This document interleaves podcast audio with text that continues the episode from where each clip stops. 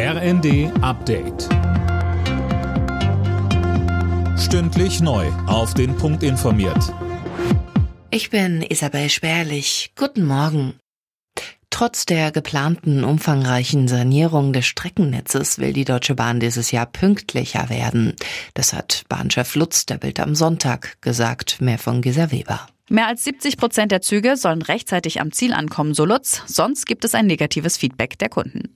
Bis 2030 soll die Pünktlichkeitsquote demnach sogar auf 80 Prozent im Fernverkehr steigen. Die geplante Generalsanierung der Bahn ist allerdings mit monatelangen Sperrungen wichtiger Strecken verbunden. Los geht's im Sommer mit der Strecke Frankfurt-Mannheim.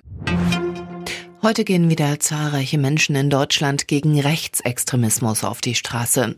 Die größte Kundgebung dürfte es wohl am Abend in München geben.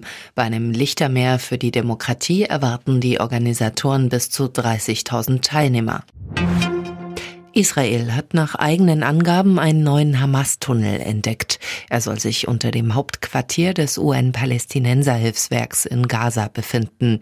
Israels Außenminister Katz forderte daraufhin, dass der Chef des Hilfswerks zurücktreten soll. Schon wieder haben Aktivisten ein Kunstwerk in Frankreich mit Suppe beworfen. Nach der Mona Lisa in Paris hat es jetzt ein Gemälde von Claude Monet in Lyon getroffen. Das Bild wird durch Glas geschützt. Die Aktivisten fordern bezahlbare und nachhaltige Lebensmittel für alle. In der Fußball-Bundesliga gab es folgende Ergebnisse. Leverkusen München 3 zu 0, Frankfurt Bochum 1 zu 1, Mönchengladbach Darmstadt 0 zu 0, Bremen Heidenheim 1 zu 2, Augsburg Leipzig 2 zu 2 und Union Berlin Wolfsburg 1 zu 0.